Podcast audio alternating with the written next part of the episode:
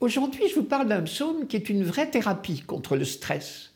Dieu comble son bien-aimé quand il dort. Vous le connaissez celui-là? C'est le psaume 126, 127, un vrai cadeau. Alors dormons sur nos deux oreilles. J'ose le mettre au féminin, bien sûr. Dieu comble sa bien-aimée quand elle dort. Il n'est pas question de mérite là-dedans. Pire, le même psaume affirme En vain tu devances le jour, tu retardes le moment de ton repos, tu manges un pain de douleur. Autrement dit, ne calcule pas tes mérites et tes heures supplémentaires. Dieu te comble au-delà de tout. Ce n'est certainement pas une invitation à la paresse. N'oublions pas l'insistance de Paul. Malheur à moi si je n'annonce pas l'Évangile. Mais dans la mesure où nous faisons tout notre possible, quelle que soit notre place dans la société, pour faire grandir les valeurs de l'Évangile, c'est une invitation à l'abandon. J'aime beaucoup ce mot, abandon.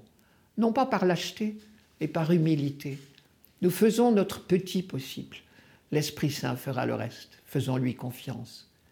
Je parle d'humilité parce qu'il en faut pour admettre nos limites. Les besoins de notre corps, la nourriture, le repos sont des nécessités vitales, créées par Dieu lui-même.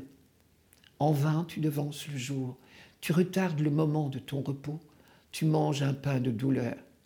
L'humilité consiste à les accepter tout simplement. Je reviens à ce psaume. Si le Seigneur ne bâtit la maison, les bâtisseurs travaillent en vain. Si le Seigneur ne garde la ville, c'est en vain que veillent les gardes. Voilà bien encore une invitation à la confiance et à la sérénité, parce que toutes nos œuvres sont d'abord les siennes. À l'inverse, il me semble entendre là une exigence. Chaque fois que nous entreprenons une activité quelconque, nous remettre en sa présence et lui confier notre engagement.